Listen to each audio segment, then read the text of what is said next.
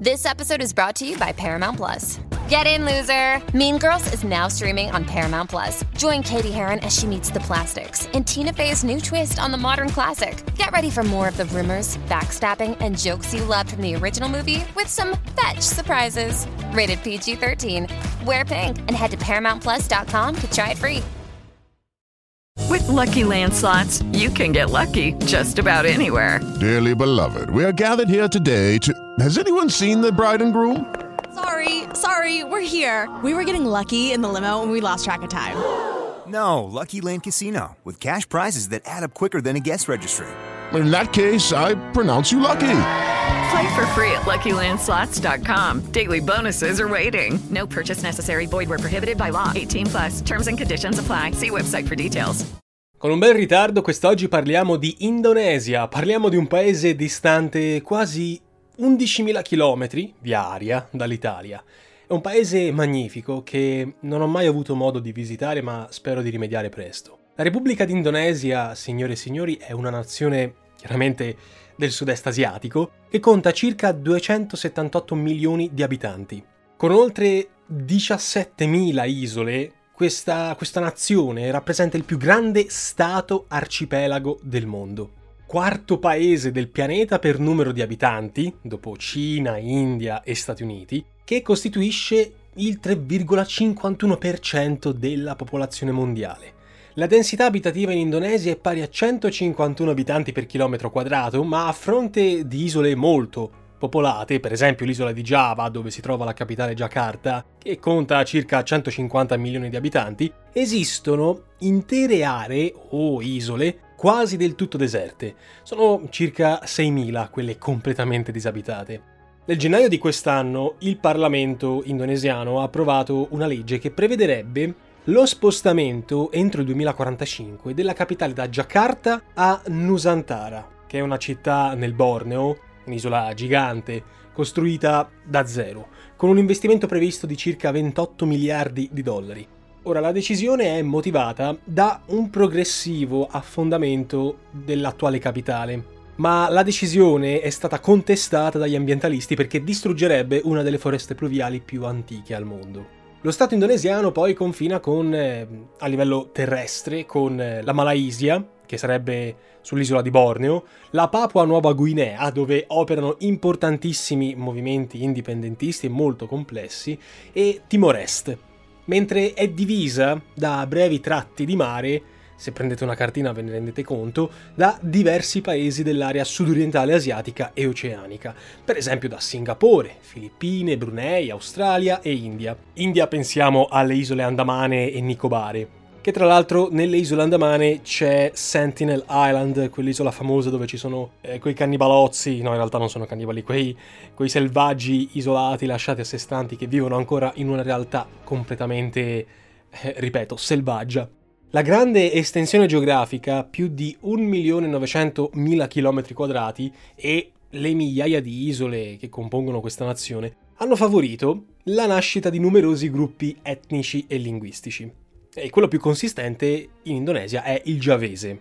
Oggi la maggioranza della popolazione, oltre il 56%, vive nelle città e ha una età media piuttosto bassa, come possiamo comprendere, inferiore ai 30 anni, un'aspettativa di vita media che di poco supera i 70 anni e una popolazione molto fumatrice, questo è un dato che aggiungo io personalmente perché so che gli indonesiani amano fumare. La varietà etnica però del, del paese non ha impedito la nascita di un forte sentimento nazionale e identitario, che è incarnato dal motto nazionale, che è Uniti nella diversità, letteralmente sarebbe molti ma uno, e anche dalla lingua ufficiale, che è l'indonesiano. L'Indonesia ha sempre manifestato un grande rispetto per il pluralismo religioso, per quello etnico, pur non essendo mai mancate delle istanze separatiste. Una componente fortemente minoritaria, meno del 5% degli abitanti, è quella di origine cinese, fatta oggetto di un diffuso risentimento. Talvolta sfociato in episodi di violenza e intolleranza, dovuto probabilmente al fatto che sono nelle mani dei suoi membri la gran parte delle risorse del paese, però in generale la convivenza tra i vari gruppi e le diverse religioni eh, del, del, paese, ufficialmente riconosciute e tutelate dalla Costituzione indonesiana, secondo il principio della cosiddetta pancasila, non ha mai causato particolari problemi. Ora, la confessione nettamente maggioritaria in Indonesia, e questo potrebbe sorprendere alcuni per chi non fosse aggiornato sulla cosa, è l'Islam, che è professato circa da oltre l'87% dei cittadini. E la cosa fa dell'Indonesia, eh, sorprendentemente, la nazione con il maggior numero di fedeli musulmani, più eh, di altre regioni nella penisola arabica e non solo. Le altre religioni professate sono il protestantesimo, il cattolicesimo, induismo, buddismo, confucianesimo, c'è un miscuglio di roba che vivono in modo molto pacifico, pur essendo presenti anche fenomeni in alcune regioni di estremismo integralista. Nel 2002 conseguiva l'indipendenza a livello storico un paese vicino all'Indonesia che era Timor-Est, come voi tutti sapete ex colonia portoghese, che a lungo era stato rivendicato eh, dall'Indonesia e che l'aveva annesso nel 1976. Tuttavia, quando nel 2015 il movimento locale per Ace Libera siglò un accordo di pace e depose le armi, nell'isola si diffuse l'influenza dell'Islam radicale. Ci furono in Indonesia diversi attentati messi in atto da diversi gruppi collegati al terrorismo internazionale come Jemaah Islamia. L'Indonesia poi, per restare in tema, conta numerosi foreign fighters affiliati ai gruppi islamici più radicali, circa 700. Molti di questi eh, si sono uniti anche all'ISIS eh, quando era in voga in Medio Oriente. Nel corso degli ultimi decenni poi il paese è stato teatro di diversi episodi di terrorismo islamico, pensiamo nell'ottobre 2002 con l'attentato a Bali, che è una rinomata meta turistica, e che provocò la morte di oltre 200 persone, oppure anche molto più recentemente nel marzo 2021, quando due kamikaze si sono fatti esplodere all'entrata della cattedrale cattolica della città di Makassar, nell'isola indonesiana di Sulawesi. L'avanzare del radicalismo islamico è stato eh, sostenuto in gran parte dal movimento 212. Il movimento 212 in Indonesia contesta apertamente la tolleranza religiosa sancita dalla Costituzione e sta cercando di provocare la caduta politica, tra l'altro, e l'arresto con l'accusa di blasfemia del governatore di Giacarta, un certo Ahok, che in realtà è un cristiano di etnia cinese. Per la verità, cellule terroristiche di matrice islamica non sono estranee ad altre nazioni del sud-est asiatico, pensiamo alla Malaysia, alle Filippine, alla stessa Thailandia nella propagine più meridionale, tanto che la regione è costantemente posta sotto attenzione per il pericolo di un acutizzarsi del fenomeno. A livello ambientale, per cambiare completamente scenario, l'insularità e il clima equatoriale hanno favorito in Indonesia un elevato livello di biodiversità, che nel paese è il secondo al mondo dopo il Brasile. C'è una flora e una fauna molto variegata, alcune delle quali sono addirittura a rischio di estinzione. Pensiamo ai grandi felini, pensiamo all'orango di Sumatra, il varano, eh, i rinoceronti, gli elefanti.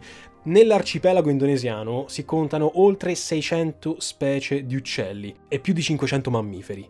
Come sappiamo, l'Indonesia è molto estesa, da ovest a est, a tal punto che una parte di essa può essere considerata Oceania. Ecco, la linea di demarcazione tra le specie asiatiche, animali e oceaniche dell'Indonesia, la cosiddetta linea di Wallace, è stata individuata dal naturalista britannico, appunto Alfred Wallace, tra Kalimantan e Sulawesi. Prendetevi una mappa ragazzi perché è l'unico modo per aiutarvi. Purtroppo non è un video questo. Comunque, le foreste eh, nel paese coprono ancora oggi più della metà della superficie del paese, ma nelle isole più popolate, per esempio Java, ci sono stati negli anni eh, recenti grandi diboscamenti, non sempre legali, per fare spazio alle attività antropiche e si è andate a enfatizzare fenomeni come inquinamento e sfruttamento delle risorse eh, non in linea con l'aspetto dell'ecosistema.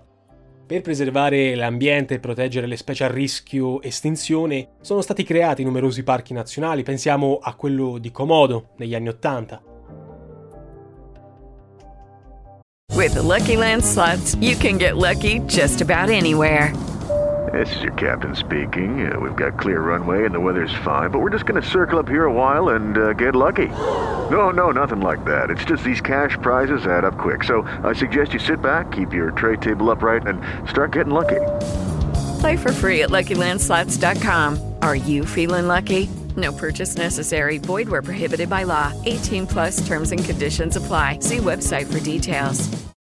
Ma partiamo adesso dalla parte più succosa, cioè partiamo dal profilo storico di questa nazione, di, questa, di questo arcipelago-stato. Ebbene, l'Indonesia fu eh, a livello storico sotto l'influenza indù e buddista e sotto questa, questo miscuglio di influenza nacquero nelle isole di Sumatra e Java i primi regni indipendenti. Qui si parla di un periodo compreso tra il VII e il XIV secolo, mentre furono i mercanti arabi che giunsero dall'India e prima di, dell'India, insomma dalla penisola arabica, a diffondere l'Islam.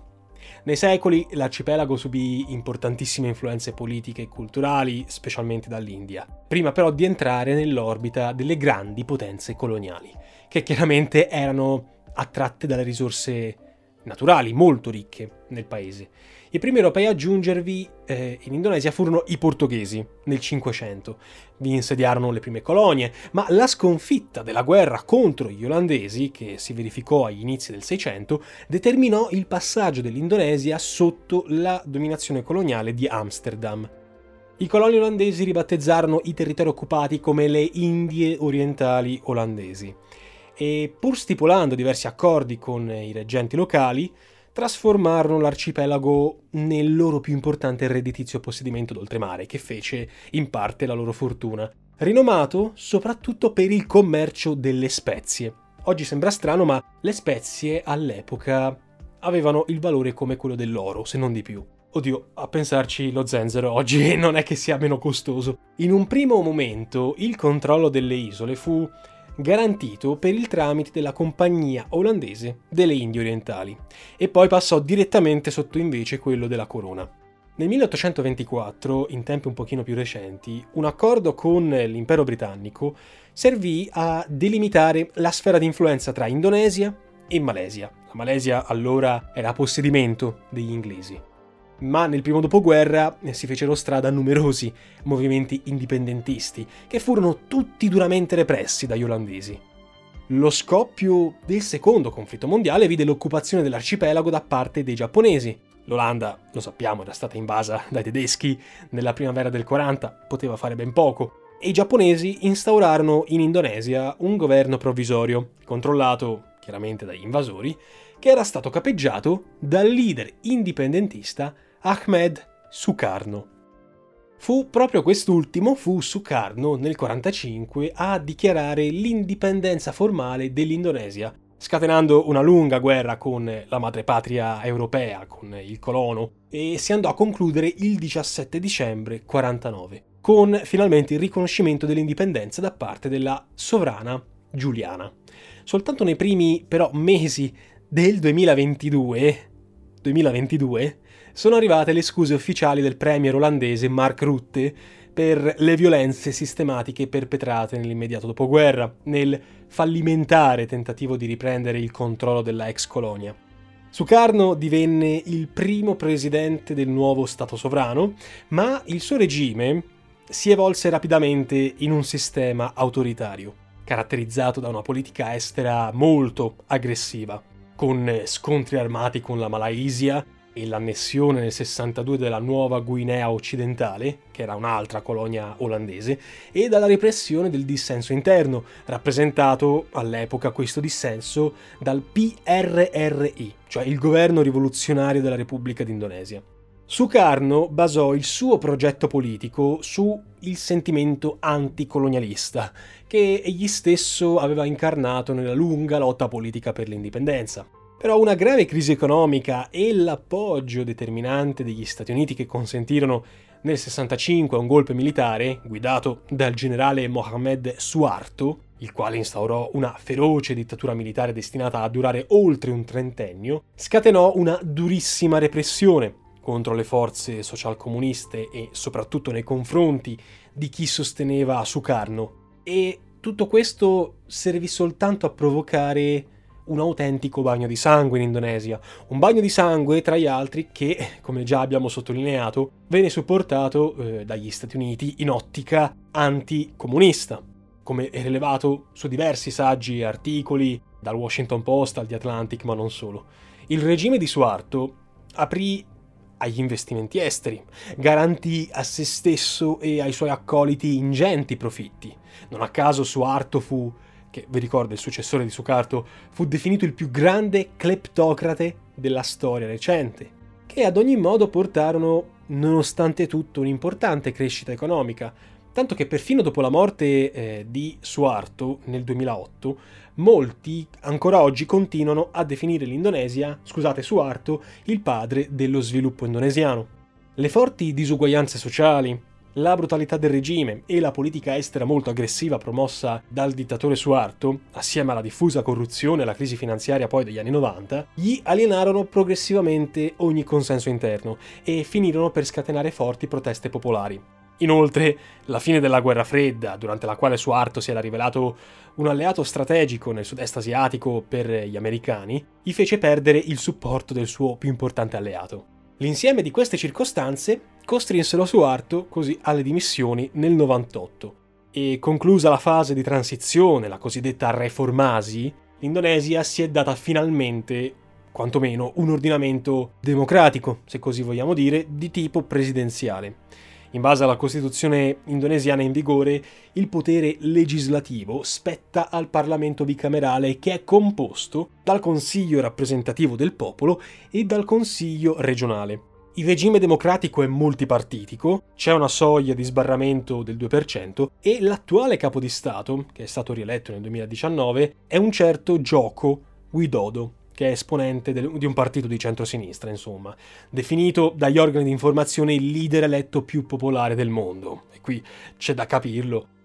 La fine della dittatura di Suarto ha dato un nuovo impulso a media, comunicazioni, mondo della cultura che prima chiaramente era rigidamente controllata dal regime.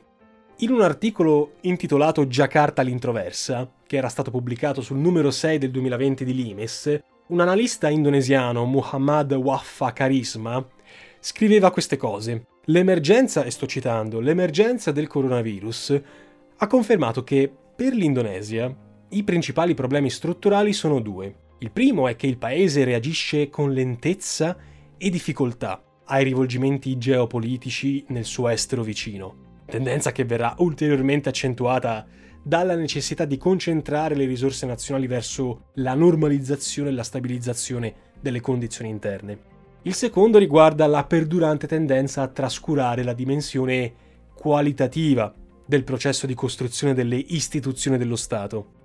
In sostanza, l'autore, detta in parole molto spicciole, individua in Indonesia alcuni fattori di criticità che tradizionalmente caratterizzano il sistema di governo locale, come l'incapacità di dare vita a un assetto istituzionale forte e pervasivo, capace di penetrare a fondo nella società, invece che pretendere di controllarla con il ricorso, come sempre fa o quasi spesso, alle forze armate. Ad avviso di carisma, occorrerebbe puntare molto di più sulla qualità dei processi politici che hanno dimostrato tutta la loro inadeguatezza in occasione dell'emergenza pandemica. Mi verrebbe da dire non soltanto in Indonesia. Un ulteriore fattore di debolezza sarebbe l'assenza di un approccio geopolitico di respiro internazionale. E anche qui mi verrebbe da fare un paragone con un'altra nazione. Mm, con uno scarso interesse alla politica estera, messa costantemente in secondo piano rispetto alle questioni interne. Prima ancora dell'emergenza pandemica, l'Indonesia è stata colpita, come penso molti di voi si ricorderanno, da gravissimi disastri naturali, come il terremoto seguito poi dal maremoto del dicembre 2004 nell'isola di Sumatra. Poi nel 2006 si registrò un altro disastroso terremoto, quello di Yogyakarta. La ragione di questi gravi eventi dipende dal fatto che l'arcipelago, e qui proviamo a dirvelo in maniera molto basic, molto semplice perché non siamo geologi, si colloca proprio tra diverse importanti placche, quella pacifica, quella eurasiatica, quella australiana, il che la rende fortemente soggetta a fenomeni potenzialmente devastanti come le eruzioni dei vulcani, che sono più di 150 quelli attivi, come i terremoti, per quanto le ceneri vulcaniche abbiano perlomeno l'effetto, se così vogliamo dire, benefico di rendere fertile il terreno. Fattore che spiega storicamente anche la popolazione di isole come Java o Bali. Parlando di agricoltura non possiamo non parlare di economia. Il prodotto interno lordo indonesiano annuale, e qui siamo a dati dell'anno scorso, è pari a 1054 miliardi di euro. Quello pro capite è molto più basso, si attesta sui 4.396 euro. L'economia indonesiana si basa sui servizi, prevalentemente, un settore che produce quasi la metà del PIL, che è seguita a sua, a sua, volta dall'industria, specialmente quella tessile, quella mineraria, quella degli idrocarburi, e dal settore primario come l'olio di palma, il riso, il caffè, il tè, le spezie e così via, la gomma. Paese ricco di materie prime, come il petrolio greggio, il gas naturale, lo stagno, il rame, l'oro, e controlla la più grande miniera di oro del mondo, che è la seconda per il rame, quella di Grasberg, con circa 20.000 lavoratori occupati. Tecnicamente la miniera di Grasberg si troverebbe in Papua Nuova Guinea occidentale, ma è amministrata dal governo indonesiano. Ultimamente ha allo studio anche un nuovo sistema di funzionamento basato sul gas, che è meno inquinante chiaramente rispetto al carbone. Nonostante la rilevanza in termini di PIL degli altri comparti, però ancora oggi il settore primario è quello che assorbe la stragrande maggioranza della forza lavoro. Il turismo in Indonesia rappresenta certamente un importante volano per l'economia, almeno prima della pandemia, che poi ha inevitabilmente bloccato gli arrivi a causa delle pesanti restrizioni. In tal senso, fra tutte svetta la già menzionata Bali, che già da sola attirava oltre 6 milioni di turisti ogni singolo anno nel 2019. C'è da ricordare poi che l'Indonesia è stata membro dell'OPEC, che è l'organizzazione dei paesi esportatori di petrolio, ma ne è uscita nel 2016 e proprio grazie anche ai proventi del greggio, in particolare con gli aumenti degli anni 60 e 70, scusate, poté beneficiare di grosse entrate che associate agli aiuti internazionali ne incentivarono lo sviluppo economico e la riduzione dei tassi di inflazione. Un ulteriore fattore del grande balzo in avanti, se vogliamo chiamarlo così, dell'economia indonesiana è stata l'entità considerevole della popolazione, che ha dato un grande impulso al comparto manifatturiero, all'esportazione di prodotti a bassa tecnologia e anche un po', diciamo così, alla diminuzione della dipendenza delle esportazioni di petrolio e gas naturale. Oggi l'Indonesia è membro del G20, cioè il club che riunisce le maggiori potenze economiche del pianeta, e nel 2015 il PIL indonesiano rappresentava il 15,8 di quello americano, facendone l'ottava potenza economica del mondo, prima di Regno Unito, Francia e Italia, che è soltanto dodicesima nella lista. Tuttavia, per quanto in Indonesia vivano ben 32 miliardari in dollari americani, le disuguaglianze economiche e sociali, ma anche l'iniqua distribuzione del reddito e gli elevati tassi di corruzione e il forte inquinamento restano delle criticità molto importanti. In questi ultimi giorni, mentre insomma stiamo pubblicando il podcast, lo speaker del Parlamento indonesiano, Bambang Soesatio, ha dichiarato che l'economia nel 2022 registrerà tassi di crescita molto inferiori rispetto alle previsioni, dal 5,1 stimato inizialmente al 4,6 effettivo, a causa chiaramente della combinazione di due fattori critici, la pandemia, che ha provocato circa 136.000 morti e più di 4 milioni di contagi, e la guerra in Ucraina. La crisi in Ucraina si ripercuote gravemente eh, sull'Indonesia, per quanto riguarda specialmente gli approvvigionamenti di grano, visto che proprio l'Ucraina era uno dei maggiori fornitori di grano per l'Indonesia. La diminuzione dei flussi dell'interscambio è comprovata dal mercato dei noodles. I noodles sappiamo tutti cosa sono e, ed è uno dei cibi preferiti della popolazione locale. Questo mercato ha visto ultimamente delle significative contrazioni nelle scorte disponibili, il che insomma non è che ci fa ben sperare. La situazione chiaramente non è tragica soltanto all'interno del paese Indonesia, ma in tutta quanta l'area dell'ASEAN. Per chi di voi avesse visto il video sul Mar Cinese meridionale o sulla Thailandia, sa bene che cosa è l'ASEAN. L'ASEAN è l'Associazione delle Nazioni del Sud-Est Asiatico. L'Indonesia è un paese fondatore di questa associazione e l'ASEAN include oggi 10 nazioni dell'area. Promuove una cooperazione in campo politico, culturale, economico, compresa la creazione di un'area di libero scambio. E la sede centrale dell'ASEAN si trova proprio a Giacarta. Nell'ambito della stessa ASEAN, a gennaio 2021 è stata approvata la cosiddetta dichiarazione di Putraya, dal nome della città dove si è tenuto l'incontro, che ha varato il Digital Master Plan 2025, un piano che mira a rendere gli Stati membri dell'ASEAN un blocco economicamente forte, grazie a un sistema tecnologico sicuro all'avanguardia. Per realizzare questa sorta di Silicon Valley del sud-est asiatico, i Paesi membri hanno aperto recentemente agli investimenti di molteplici attori internazionali. Pensiamo agli americani, ai cinesi e ai giapponesi. Da un lato per beneficiare del maggior numero possibile di risorse e dall'altro per rimarcare la sostanziale neutralità dell'ASEAN rispetto alla sempre più palese rivalità che contrappone americani da un lato e cinesi dall'altro nell'Indo-Pacifico.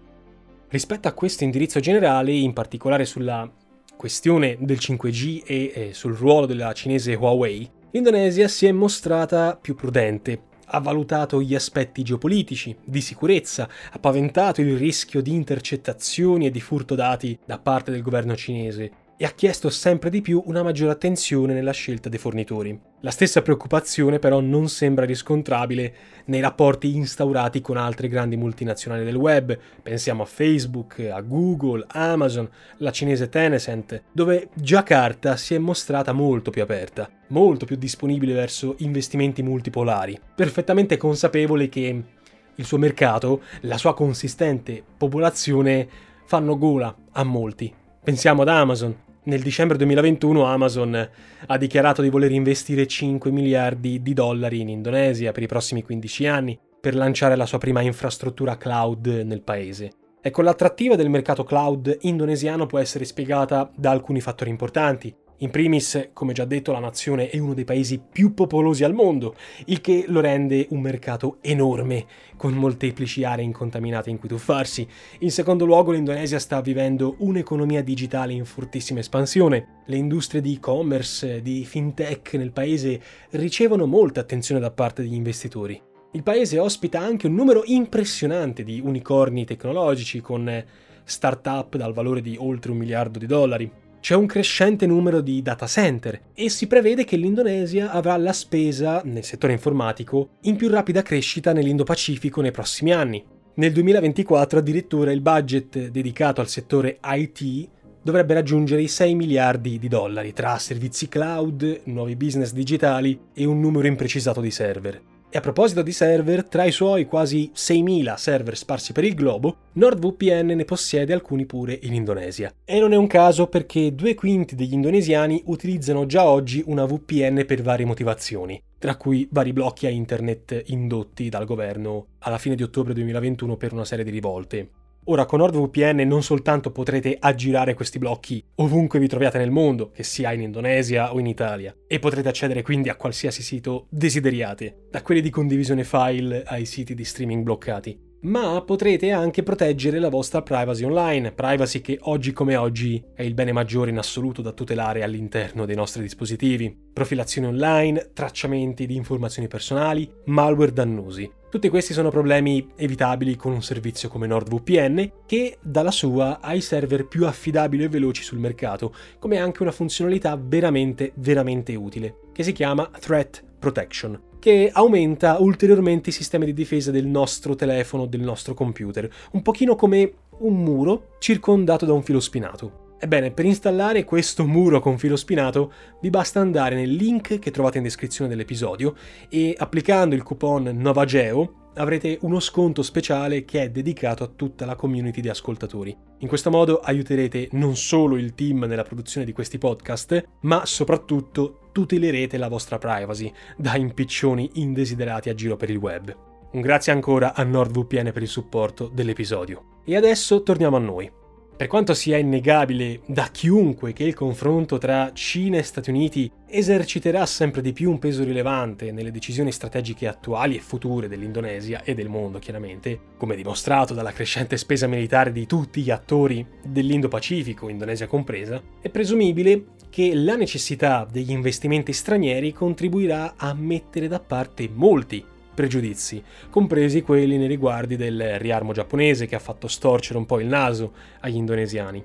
L'Indo-Pacifico rappresenterà sempre di più il punto di incontro di una complessa rete di interessi politici, economici, strategici per tutte le nazioni che si affacciano sulle due sponde dell'oceano. E questa competizione sta rendendo questa parte di mondo il teatro delle più importanti contese tra i maggiori giganti politici ed economici del pianeta. Basterebbe questo singolo elemento a sottolineare l'importanza che finisce inevitabilmente per coinvolgere appunto uno dei più grandi paesi della regione come l'Indonesia.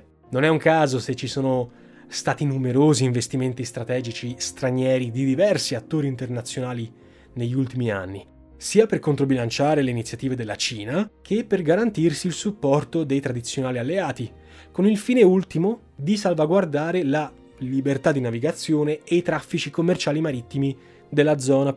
Escludendo l'America, c'è un altro grande paese, che è l'India, che come noto non ha mai avuto rapporti molto cordiali con i cinesi e l'India ha investito recentemente nello sviluppo del porto commerciale indonesiano di Sabang, chiaramente per intessere maggiori rapporti economici. Per quanto invece concerne i rapporti diretti tra Indonesia e Cina, ricordiamo che Pechino rivendica la sovranità di circa il 90% delle acque e i diritti di controllo del transito di pesca e sfruttamento delle risorse del sottosuolo all'interno del Mar Cinese meridionale.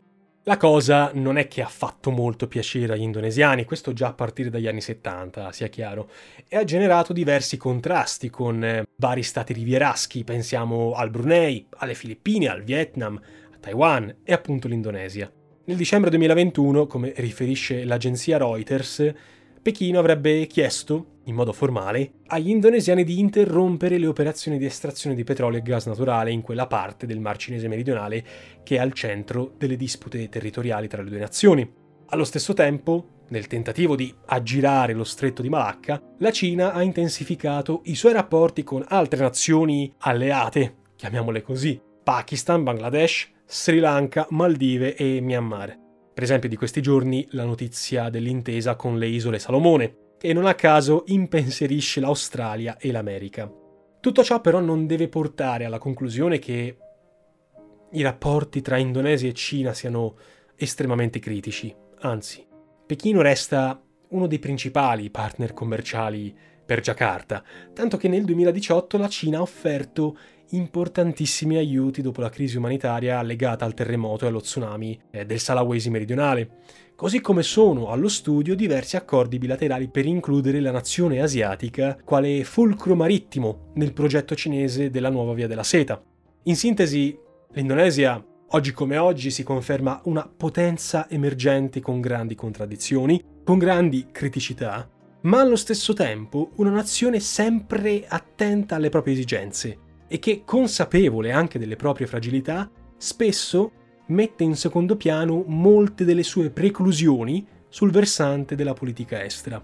Diciamo che questa cosa, questo aspetto è un fattore di forza e di vulnerabilità allo stesso tempo, ma direi di tenere sotto attenzione l'Indonesia perché a nostro avviso potrebbe rivelarsi uno dei paesi sorpresa dei prossimi decenni. Noi per il resto, signori miei, ci salutiamo, ci sentiamo la prossima settimana con un nuovo episodio e vi saluto dicendo per aspera ad astra. With the Lucky Land slots, you can get lucky just about anywhere. This is your captain speaking. Uh, we've got clear runway and the weather's fine, but we're just going to circle up here a while and uh, get lucky. No, no, nothing like that. It's just these cash prizes add up quick. So I suggest you sit back, keep your tray table upright, and start getting lucky. Play for free at LuckyLandSlots.com. Are you feeling lucky? No purchase necessary. Void where prohibited by law. 18 plus terms and conditions apply. See website for details.